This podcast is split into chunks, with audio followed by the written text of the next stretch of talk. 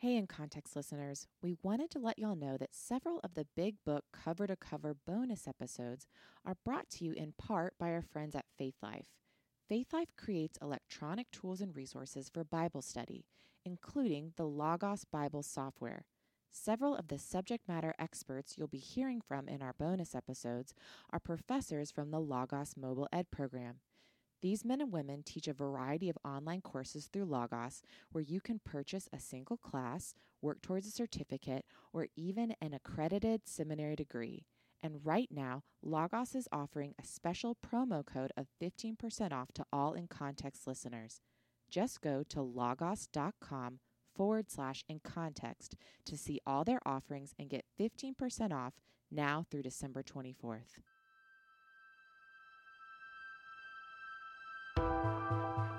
Over a span of 2,000 years, 40 authors on three different continents and in three different languages penned 66 books, all of which were supernaturally inspired and intricately designed as God's revelation to man. The spoken word of God, living and active, sharper than a two edged sword, recorded and bound just for us. Join us on a journey from Genesis to Revelation, all 66 books. The Big Book, cover to cover. This is Michael Easley in Context. Welcome back to Michael Easley in Context. I'm your co host, Hannah Seymour, sitting here with the Dr. Michael Easley. How are you, young lady? I am doing great. How, How are are those you? two boys? They're good. They're sweet. They're funny. They're the easiest children on the planet. you and Tyler are greatly blessed. I'm we telling you. We are. We know that. We believe it, and we are grateful for Yeah, it. yeah. So So we are just marching on through the Pentateuch. And it's been interesting. The feedback we've gotten already has been so encouraging. Thanks for those of you who listen and, and drop us an email and let us know and info at or uh, Michael at or how, how do they, what's the best way to email us? They can email us at info at michaelincontext.com or question at michaelincontext.com if Or they an have a, Ask Dr. E. Yes, for an Ask Dr. Yeah, E. which we've got to get to work on.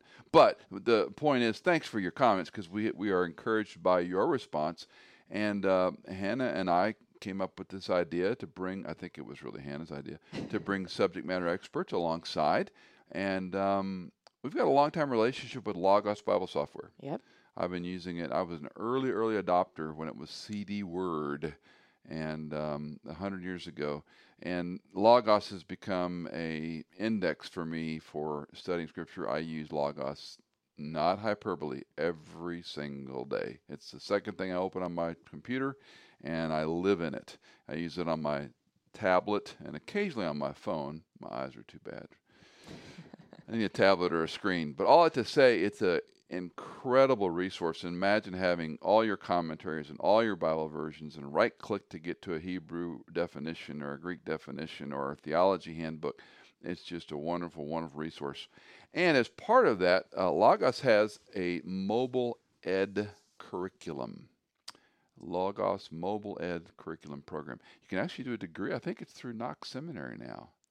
I don't know. Yeah. I think they're just about to release some information about, yeah, a whole full on accredited Yes. seminary experience, but they also have different uh, certificate programs and tons of really well done online courses. So they went and found the, the best subject matter experts in different fields, and we uh, I did not know him prior to our interviews, but Dr. Mark Chavalas is a professor of history at the University of Wisconsin in La Crosse. He has authored and or co-authored many books, including Mesopotamia and the Bible, the InterVarsity Press Bible Background Commentary, Old Testament, which, by the way, is a great single volume book uh, that surveys high level a lot of Old Testament history.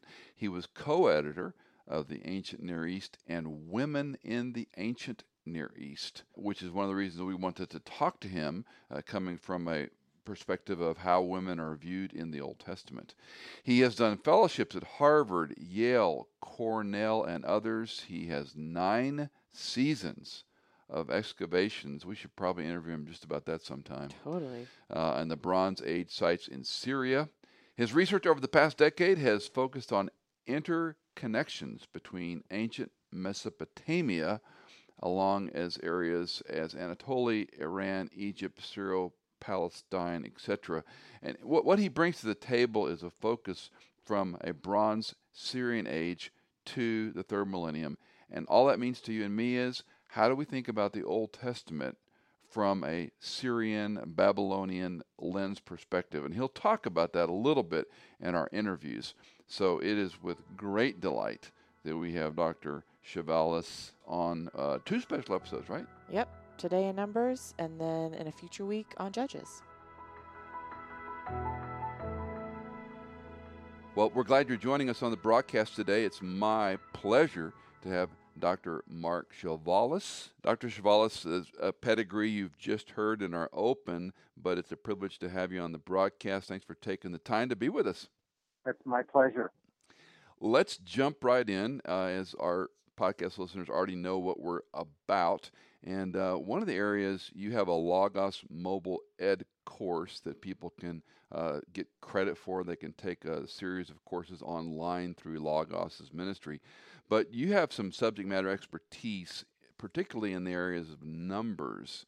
So uh, before we dive into some of the details, give me a 50,000 foot overview of sort of the background or context of how, how you think this helps Bible believing Christians today. Well, I'm a Mesopotamian area scholar who happens to love the Bible. And so, technically speaking, I'm not an Old Testament scholar, but my goal as a historian is to place the Bible in its proper context. And so, as one of my colleagues, John Walton, has said, um, sort of tongue in cheek, but I think that he's there's a ring of truth to it. The Bible was written for us, but not to us, especially the Old Testament. So, in order to really understand it fully in, in a way that will gather all of the deep insights and things that God wants us to get, we have to understand the original context to which the Bible was written. Now, we couldn't have done that very well uh, 150, 175 years ago until uh, people began digging up uh, the documents from the ancient Near East. And to their utter amazement, they found that that these documents provided a context for understanding many of the stories and narratives and laws and other things from the Old Testament. At the beginning, I think it was considered somewhat uh, intimidating because they found out that many of the law codes, for example, the Hammurabi Code and others, were quite a bit older than the Old Testament. Uh, but I think that in many respects, the Old Testament, if you think of Abraham, uh, Hebrew origins, they claim that their origins are from Ur of the Chaldees. Well, that's in southern Mesopotamia. And so, in many respects, what they're doing is that they're claiming to be from Mesopotamia itself. Abraham was a, a probably just an average one of the mill Mesopotamian, perhaps an Amorite, who God called out of the middle of uh, the area to, in a sense, uh, be reconditioned to understand the world as it really was uh, and the spiritual world also. So I think that we have to put the Bible in that context. I suppose it's in the same way that if I was living in 5019 AD and all I had to understand uh, the world from 3,000 years earlier was Mark Twain's Huckleberry Finn, um, I could understand lots of Mississippi life, but I would understand a lot better if I uncovered the Library of Congress uh, in that. Then the Huckleberry Finn would come alive. And so, in many respects, the Bible has has come alive in ways that have been somewhat disconcerting uh, because we find that, that the people that that constructed the Bible thought very differently about the world than we do. They had different ideas, the different languages, their worldview was different, uh, etc.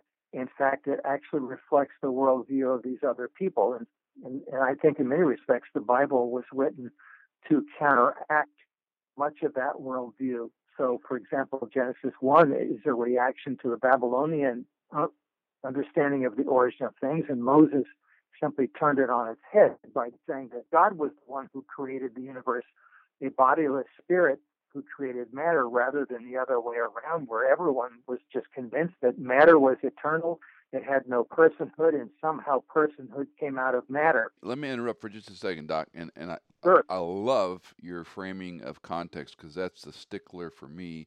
The way I was trained was you can't teach the Bible without teaching the context to the people, how they understood Right. it as first first hearers, authorial intent, and then how we, you know, the danger of principalizing, which a lot of us do. Well, we draw a principle from this, and so let, let me go back for my own re-education as well as our, our friends who listen. Um, ancient Near East is a phrase a lot of us academics and trained people toss around. Give the Western brain uh, education folks here in the States who maybe don't a simple definition. When we speak of ancient Near Eastern, this is a Yeah, we would correspond to the modern day Middle East, and so it would be corresponding to the countries of Iran, Iraq, Syria, Israel, Jordan, uh, Turkey, and Egypt, roughly speaking. So that's pretty much the uh, the geographic uh, region of the ancient Near East, the Eastern Mediterranean world. And you mentioned Babylonian in, in one of your comments earlier to understand uh, whether it's the Gilgamesh epic or some of the Babylonian influence heavily influenced the Hebrew way of thinking, correct? Well, I think I would put it in a different way. Okay. I don't think they influenced them. I think they were part of that tradition. So it's not as if Moses is thinking, "Wow, boy, I'm really influenced by this." How, Well, how no, but but the cultural context, the cultural context which Moses lived in, is largely aff- affected because of the Babylonian culture, right? Right, but I argue even further. It's because they were part of it. That that was them. And it would be in the same way that if you're living in 5019 AD and you find a legal statutes from Wisconsin, and then you're shocked to find out that in the 19th century you find legal statutes from California, you're figuring, boy, these two are related. I, I wonder who influenced who. And of course, there's a bigger picture to it.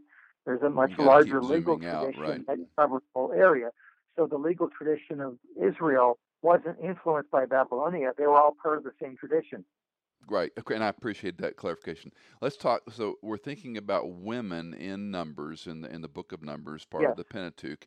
Um, g- give us some of the the misconceptions that Bible readers might have today when they read these passages that seem atrocious or hard to understand, or women were chattel. Help us think through some of those misunderstandings. Okay, well, I think I'll start with an analogy. If I uh, give you a book, I don't know, uh, a- manual on how to do plumbing, okay, since I don't know anything about it, and the introduction will tell me all about this and, and the do's and the don'ts and how to do that, but I but I only need to know one thing. I need to know how to put this little screw into this area so the water will stop spewing out. So I'm just going to jump to chapter 16 and look at that one thing. Well, you know what I've done is is that I really can't understand the context of putting this screw into this particular place because I didn't read the introduction or the preface. And so for me, in order to understand the book of Numbers, and this might sound sort of silly, but in order to, understand the book of Numbers, I have to read the preface, and the preface is Genesis 1 and 2. And because once I get to Genesis 3, everything collapses like a house of cards for obvious reasons. And so I think Genesis 1 and 2 is the ideal as to how to, how the world is supposed to work. And so males and females are supposed to work together in tandem. Uh, that whole idea of them of the of the woman being an ezer or a or a Helper. a helper, as if in front of him. That idiom there, I think, means that she's an exact equal to him, uh, though they might have vocational differences. There's they are equal in, in God's eyes, and equal in authority, equal in, in a lot of different ways that might pan out differently. We often uh, compare the word you mentioned, Ezer, and how the psalmist uses that word, God is my helper. And Right. that, of course, is not demeaning to talk about God being your helper. This is someone who has more resources, more knowledge than you. So we could even suggest that uh, Eve was more knowledgeable and more competent in areas than Adam, even though pre fall, uh, because they're image bearers of God, correct? Well, I think that practically speaking, I think that's true. I think grammatically speaking, what the writer is saying is that he knows that the word Ezer can either be a superior or an inferior or an equal. And I think he goes to great pains to show that Eve is an equal. That's I think what that Right. last part means. That's in front of him. And so in other words, this isn't equal Ezer. It's not superior. It's not inferior. And, but except that once you get to Genesis 3, everything falls apart. And if you think about it, every family in Genesis after uh, Genesis 3 is dysfunctional and it gets worse and worse. And I think it's sort of funny. Um, I sort of tongue in cheek will tell someone, well, yeah, look at what the patriarchs do and do the opposite.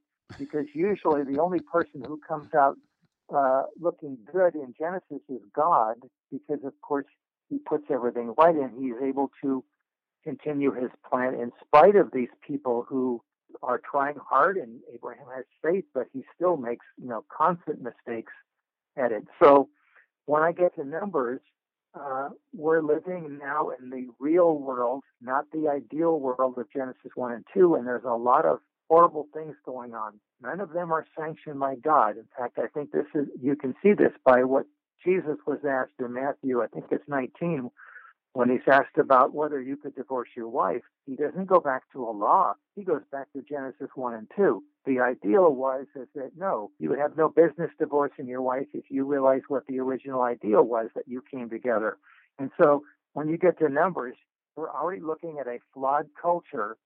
And so it's not as if this is something that we're supposed to be doing at every point. If we go back to Eden, we have no need for this. This is why I think even when Paul talks about the law being the law of love, it transcends much of what we have in the Old Testament. Now I'm getting theological, which I try never to do. so, so now we get to Numbers five, and I think I, I again I have to put it in the proper context. Oh, uh, men are having multiple wives. Men are doing this. Uh, this clearly looks like it's something that's favoring the male, etc. And my answer is yes, it is. But if you want to put it right, you go back to Genesis 1 and 2 and realize that the ideal was that this was not so. However, in the real world, this is how things act. And so we have to make a law for the real world. Because, of course, the first thing you look at in Numbers chapter 5. Let me read part of this for our folks, okay? Sure, of course. This is Numbers chapter 5, verse 11. Then the Lord spoke to Moses, saying, Speak to the sons of Israel, and say to them, If any man's wife goes astray, and is unfaithful to him, and a man has intercourse with her, and it is hidden from the eyes of her husband, and she is undetected, although she has defiled herself, and there is no witness against her, and she has not been caught in the act, if a spirit of jealousy comes over him, if he's jealous of his wife when she has defiled herself, or if a spirit of jealousy comes over him and he is jealous of his wife when she has not defiled herself, and then it goes on. So, to your comment, it sounds like he's in a better standing. It's all her fault. And back to your point, this is the this is the corrective nature of the mess we's in, right? Yes. Help us out now. Help us out. How does this test for adultery? Uh, what did it look like in numbers, and how do we understand it? Well, uh, first of all, I think that, that the passage itself to a Western thinker is completely convoluted. In Right. other words, you or I, if we were given the commission to write this out, we would have completely reorganized it because, uh, but but that's not the point. And Israelites thought differently than us. They did not think.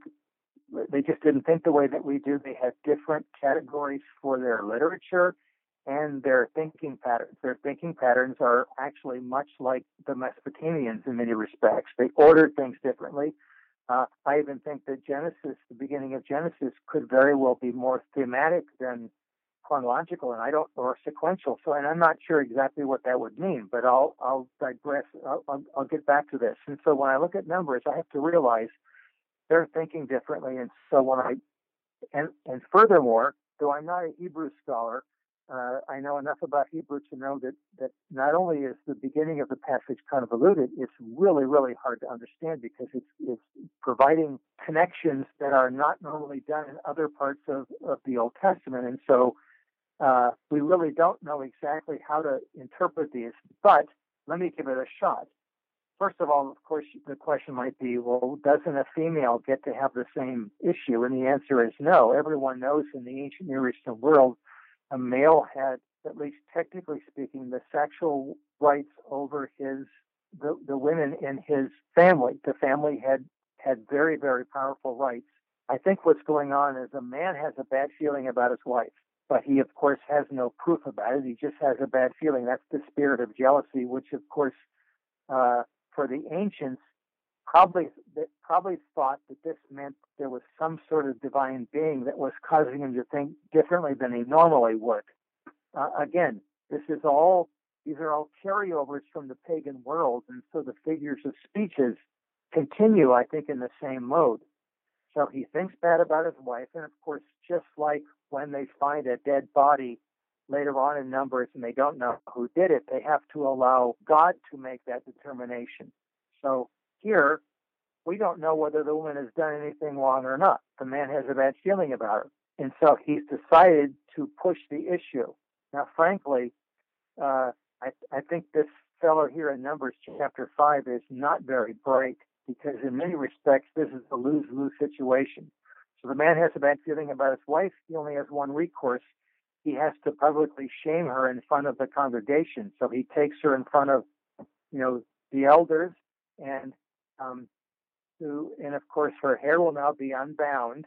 The reason that it's unbound means that she always had her hair bound in public. That means she's now going to be rendered vulnerable before God. The assumption about this whole bitter water and water all this bitterness, stuff, right? This is really alien to our to anything that we can think of, even to modern day Judaism. This is so strange, but it fits perfectly in the ancient Near Eastern world of magic and, and medicine and everything else. That that the first problem, if you have a malady, the first issue is, is to look at the spiritual reason behind the malady. And I think the Bible even hints at things like that too. That's the culture itself. God isn't going to right every one of these wrongs. He has a he has much bigger fish to fry right now than worrying about every particular cultural peccadillo that they have. And so this has to be cleared up. The man is convinced that something's wrong. He puts his wife in front of the uh, uh, audience, the reason the wife wouldn't do this to the husband is because there is there was no rule about a husband if if he was if he was in an adulterous relationship with the the wife of a social equal, the, the guy would kill him. So there wouldn't be any issue for that. Here, there's nothing has happened, so she's now put forward. The the bitter water is probably a deterrent. In other words, if she's really guilty, she's not going to want to go through this, and she's not going to confess it. But since she doesn't confess it, she now has to prove her innocence. Uh, in Mesopotamia, they would have done this uh, as a river ordeal, where if a man accuses another man's wife of adultery, she has to jump in the river and we think swim under the underwater for a period of time to prove her innocence. If she jumps up early, she's guilty. If she dies, she's guilty. And so here, this is the probably the Hebrew equivalent of that. She's been accused of something horrible. She has, now has to drink the water. And what is fascinating to me is she not only has to drink the bitter water, she also, the priest will now write out the curse and washes the curse into the bitter water, uh, the, the, dirt and the water together, um, which doesn't sound very fun to drink. And you think about it, that means that they believe that the curse had some efficacious nature to it. And I, I, guess my answer to that is: Did the Israelites believe in magic? You bet they did. Uh, you, uh, but they sure. believed it was bad and evil, and so this is something that must have been acceptable. In other words, this is imitation magic or something that God must have accepted. So she now drinks the bitter water, and then something really weird happens. If she drinks the bitter water, and it says if her thigh falls away, then she's guilty. Well, I, I racked my brains over that, but it's pretty obvious that this must be a euphemism for something. Because, of course, at the end of the passage, if she's guilty, she can't have kids any longer. Well, how do these things connect? You know, and what does it mean to have your thigh fall away? Well, as you probably know, the Bible has lots of euphemisms for the sexual organs of humans. Often it'll talk about them by knees or thigh or feet or something. Abdomen, right? Yes, and so the fallen away thigh here is probably what scholars or medical people call a prolapsed uterus, meaning that some the muscles in the uterus don't work very well, and the uterus will fall through uh, the woman's private parts and come out, and obviously she can't get pregnant any longer if that occurs, and that will prove that she's guilty you're thinking, wait a minute, how does that work? Um, I have no idea how it works, of course, but it also sort of projects the mindset of the ancient Israelite. For them, if if you have a medical condition uh, that's bad, it's your fault. In other words, first I'm going to figure out that you've done something wrong, and then go and, and reverse it and, and go backwards. Of course, Jesus knocked that out of the water uh, in the New Testament by talking about the fact that no, uh, there's no one-to-one correspondence between that. It doesn't mean that God believed this in the Old Testament. It means that this that they made a law to compensate for human beings' sin.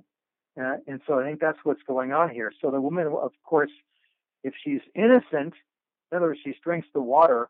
I'm, I'm wondering whether drinking all that water and, and ink, etc., might cause my uterus to to um, collapse. But it might take days or weeks for this to take effect. In other words, she goes home, and you know, I'm thinking the husband has got to have his head examined because if he goes home, if his wife's guilty, well, that's bad. If she's innocent, what is she going to say to him? I told you that I was innocent, and you just shamed me in front of everybody. If you think we're going back in that uh, wedding tent in, in any time soon, you got another thing coming, buddy. So this is a really strange law. Now, let me ask a question. So, uh, and we know that sometimes physical things in the Old Testament, whether it's an axe head floating or what, we have we have obviously uh, miracles supernatural above nature. They defy the laws right. of nature. When, when Jesus turns water to wine, he's violated all kinds of laws of nature. And so, could there be something, as this is part of the Aaronic law, the Mosaic law expanded, that just whatever this bitter water is, maybe it's an herb, maybe it goes back to Marah, the waters of bitterness, who knows? But we've got this emblem, and that God supernaturally is intervening through this thing that exposes her guilt or innocence. And I'm with you. I mean, if the guy accuses his wife of this, you would hope that spirit of jealousy, and we don't know what that is, but that you know internal spiritual check, whatever you want to call it. You know, my, I think my wife's been unfaithful, and so this is the, was well, the testing system that was, you know, invented, right, or created uh, by God's law. And the, the outcome, all I'm saying is the outcome then would be God's hand, not the bitter water, not whatever. You know, it was it was this is something God potentially used. Well, I think that you're ultimately correct, but I sort of live especially when studying the Old Testament, I, I live with a lot of messiness. And I think that, that especially for evangelical Christians, we don't like the messy stuff. We need to um, resolve the issues. And I think this is this one is irresolvable. The text does not give you a hint anywhere that something supernatural is happening. They're simply saying this is what you do, and there is a, there is obviously a, there is a heavenly element to this because God's presiding over it.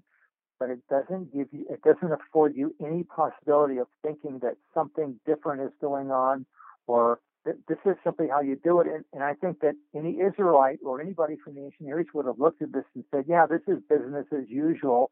You know, another thing in Mesopotamia is that if a woman was accused of something and nobody knew whether she did it, they would simply do a divination to the god and ask the god what to do about it. In other words, what do we do with this woman? She did this or that, and the god would tell them. This is simply a way of the god telling them or God telling them how to deal with this issue. If there's something supernatural, it's not explicit in the text, and I wish it was because you know it's easy to be very uncomfortable about this. You know, how do I put this in some sort of application process? My answer is I don't until I read the whole book of Numbers or maybe the whole Pentateuch to figure out how God is working. But if I splice it up into particulars, there's no sermon illustration to find here. here's the recipe for the bitter water. Take it home, right? Yeah.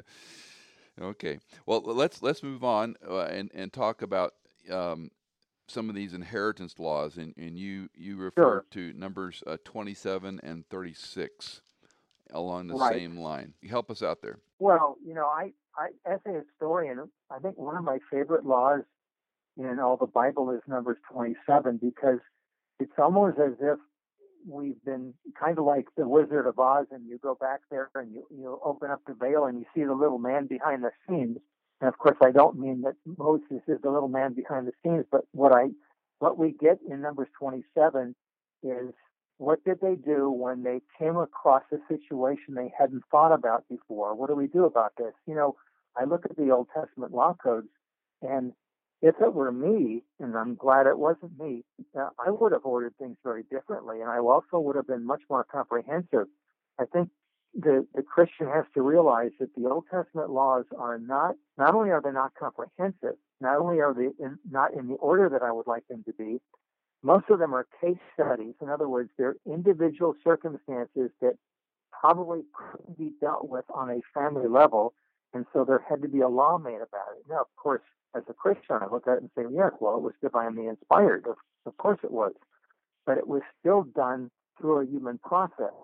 And so here we have in Numbers 27, you know, if, if you're a female, you, uh, when you're a teenage girl, you are now going to be married into another family and you are legally part of that other family. Even though you might have emotional ties to your family of origin, they have no legal ties over you. It's now either your father-in-law or your husband who now has you know, legal precedence over you. They're your ward, and this is exactly how it was in Mesopotamia. So there's nothing different here from that standpoint. And so now we have a, a problematic situation. In Mesopotamia, uh, if I didn't have a son who carried on my uh, name, it was more important than just carrying on my name. When I died, uh, I still had a consciousness and I still had to be fed and watered in the underworld. Now, uh, where of course in Mesopotamia they they used that you had dirty water and stale dust, and so your firstborn son was the one who would actually come to your graveside. And by the way, you're you were probably buried underneath the floors of of the of the private house where the family still was. You you were still conscious. You just didn't get around very well any longer, and the firstborn son would come and feed and water you. And of course, we don't have that in the Bible, but we still have survivals from that because I'm desperately hoping that my family will continue on my name. In fact, I think it's even hinted at when Joseph says to his family, uh, to paraphrase at the end of, the, of Genesis, um, you folks are going to be in Egypt for a long time, and when you leave, make sure my bones go with yep. you. Take because he's probably thinking of the same thing. I still have a consciousness. I don't want to stay here. I want to go with you guys. And of course, this doesn't make any sense to us. Like, like what you know, absent with the body, present with the Lord. Who cares where my bones go? But the Israelites didn't think that way, and so they're not being put right at every single point. So here, it's really important that the inheritance stay within the family. That must be what's going on here. We have a law uh, we originally thought it was in Lipit-Ishtar code even five years ago, I thought. Now I think it's from the Ur-Nammu code, which is an even earlier law, where it simply says if a man does not have male issue, then the females that he uh, give issue to will inherit his estate. It, it doesn't go any further than that. So the same thing happens here, and it, it does it through a particular incident. The daughters of the had my favorite one is Hoglah, which of course is an unfortunate name for an English speaking person to, to give to a female or anybody, I suppose. So anyway, the five daughters, all of whom must be underage, and, and when I teach my course on women in the ancient, in the ancient world, I say these girls have a lot of chutzpah. They they are pretty assertive, not what you might expect, but they go to Moses, and in a sense, they've unveiled things for us. They're showing us how laws were made. Of course, some laws were given right to them by God directly, other laws obviously came from their cultural environment and they were constructed, though divinely inspired, but they were certainly constructed with the culture in mind. So I must, my property must go to a male heir. I don't have one. Uh, in fact, this is probably corresponds to the Levirate where, you know, uh, if I die, that means my brother will have to marry my, my dead wife, and then the first child will be my legal heir. Right. Take the name. Um, mm-hmm and why wouldn't you want to do that? Because economically speaking, you knew that you weren't getting the inheritance. You weren't getting the firstborn inheritance. Your child was that was yours biologically, but it was your brother's, you know, in terms of uh, legality. So here, the daughters come in front of Moses, say, why, why aren't we? It's not fair. The inheritance is going to the closest living male relatives. Why don't we get it? That's not fair. Do you think, in the tribal context, the clan context, and, and and again, this is your subject matter expertise, not mine. But I'm thinking of Ruth and Boaz, and you know the acquiring of the property and the wife and the children. So it was this was a clan that was then being cared for. So we didn't leave Well, yeah. uh, a, a widow without resource. Well, yes. In fact, there, if you think about it, that strange passage about the um, the levirate in Deuteronomy 25, where the law is, Right. the goal is not, unfortunately speaking, you have to read it, when you read the text as it is, bald as it is, the goal is not to take care of the widow, it's to raise up the name of the dead man. I, I agree Now, with you, but but from patriarchal society, uh, that's how we read it. But is it unfair or improper to make the conclusion that included the clan tribe survival? Again, back to Boaz Yes. and, and Ruth. I acquire the woman, I acquire Naomi, I acquire all. I, it's my responsibility now, because the closer kinsman redeemer did not step up to do his lawful uh, job. The next in line, we might say, says, "I'll take care of that." Right, and I think it's there, but I'm, I'm just saying it's not On face value, yeah, it's not it's not being specified, but is that an unfair conclusion? No, it's, I don't think it's an unfair conclusion, and I think that uh, you know, interesting that Boaz is really taking a, a couple of extra hits Yeah, because he takes care of a number, this one child. In fact, you know, in the rabbinical tradition, they said Boaz was 84, and as soon as he and uh, Ruth went into a wedding tent, he did his duty and then he died. Uh, but uh, I don't want to go that far. But the point was, in, in fact, the, the fellow who didn't do it, Mr. So and so, he may not have been able to do it because it was damaging his inheritance. well, that's what he says. He he complains about that, but I think the delicious part of that story is that his faithfulness. You know, as the kinsman redeemer is the one who steps forward and God blesses. Uh, you know, and that, that to me again, Right. one of these uh, again your your expertise of women in in the Old Testament and sort of their role and how the scriptures are written uh, versus going back to Genesis one two, made in God's image, they're Right. co-equal heirs to the kingdom of God, and and yet this is a male-dominated culture with Levitical Aaronic laws. Right, and so I, I think you're absolutely right. So Boaz goes way over and above Yeah. what the the law was, and so that's right. And in fact, that's why the story's there to show that these people were of excellent character. No wonder David David's got good family stock, to say the least. Good So DNA. back to the Zelophehad girls. They so Moses clearly had not dealt with this issue before, and so to, to paraphrase, okay, girls, I don't know what to do. Just a minute, let me go talk to God. And my joke is he probably came right back in a minute. Oh, uh, you girls are right. And so, uh, and so, in a sense, what they've done is that they've shown us how a law was made. We could have Huh. suspected it in many points, uh, but this is a case law made because of an incident that occurred. This is a rather uh benign incident, but an incident occurred that caused the law to be, or, or something to be modified. The same thing happens in our culture. We've had all these horrible school shootings. So what has it done? It's caused us to modify laws to compensate for that issue. Um, and so, but of course, they didn't go far enough here. So Moses says, all right, the girls are right. They should get the inheritance. All right, now nine chapters later, and I'll just sort of uh, paraphrase this. Um, the the problem is, okay, uh oh, the girls are now old enough to get married. What do we do now? Because if they marry outside the clan, that means the inheritance of the clan is leaving and going to somewhere else. Yep. And so well, we can't allow that to happen. So now Moses, in other words, now the addendum to the law is made. So as it, and of course the law is okay, the, the daughters of Zelophehad can marry anybody they want, which is quite interesting, as long as, of course, their last name is Zelophehad. In other words, they've got to Right. marry from the same clan. Right. M- My joke to my daughter would have been, okay, honey, if we're living back then, you can marry anybody you want as long as long- their last name is Chavalas. Yeah. Um, well, she would have had slim pickings. Right. Uh, so here, to me, as a historian, and, and this this just I'm I'm thrilled because it's unveiled how the laws were made. It makes me think, oh, a lot of the other laws probably were made in the same way, the law of the goring ox or the whatever other laws for compensation, and they're remarkably like the Babylonian laws. Why? Because they're in the same cultural milieu, same legal milieu, the same issues are occurring, and so there's a, a much wider legal tradition from which they're drawing their laws, but of course the biblical laws have a very different flavor to them. Now, if we think of talionic justice, uh, and and we think of you know, eye for an eye, tooth for tooth, it's sort of a hierarchy of laws. Uh, would it be uh, improper, or am, am I wrong in thinking that these subsets, and this goes back to Jethro's observation of Moses, you're you're wearing yourself out.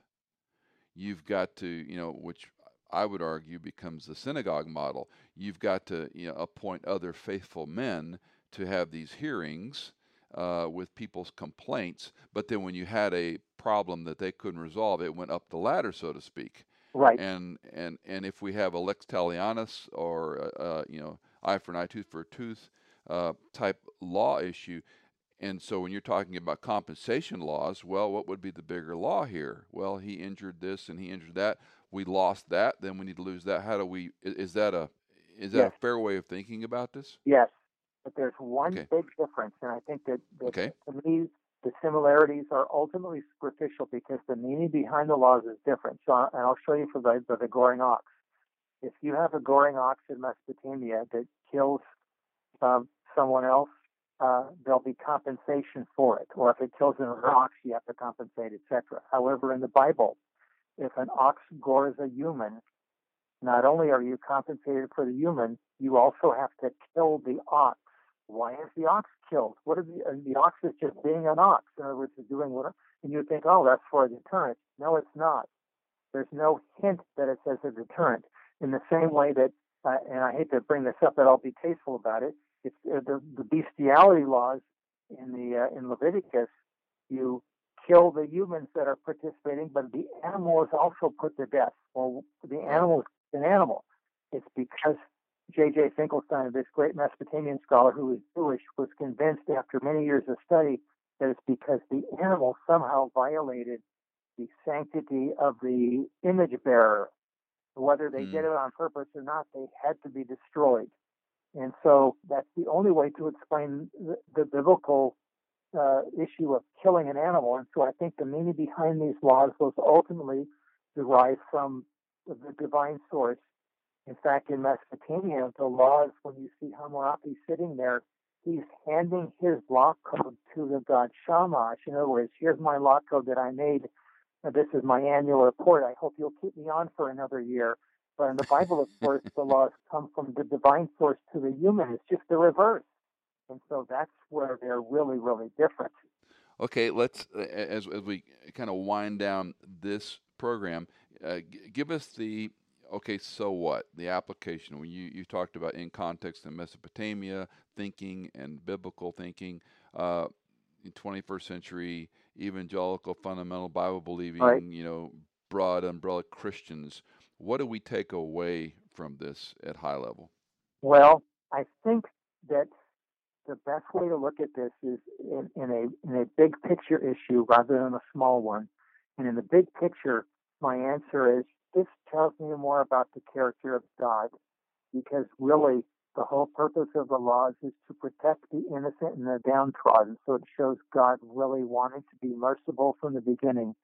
And he's orderly, he's structured, he wants equal compensation for things to occur. So, in other words, this tells me more about God's character, and it is hammered down over and over again if I try to make spiritual application for each situation as it comes up, I think I'm going to force the issue and I'm going to spiritualize yeah. it and make make applications that are not from the text, which in many respects renders the power of Scripture ineffective, in my opinion. So mm. uh, that's why the Old Testament is so hard to preach from, in my opinion, and when it is preached from, they do it in a way that, that really doesn't. It's to me, it's a wild, untamed book that uh, is very, very hard to understand. And this is why trying to look at the context at least gives me a fighting chance to understand this alien culture and this alien way of thinking. Dr. Mark Chavalas, we appreciate your time. I look forward to our next broadcast with you. Thanks for your insights and your time. Thank you very much.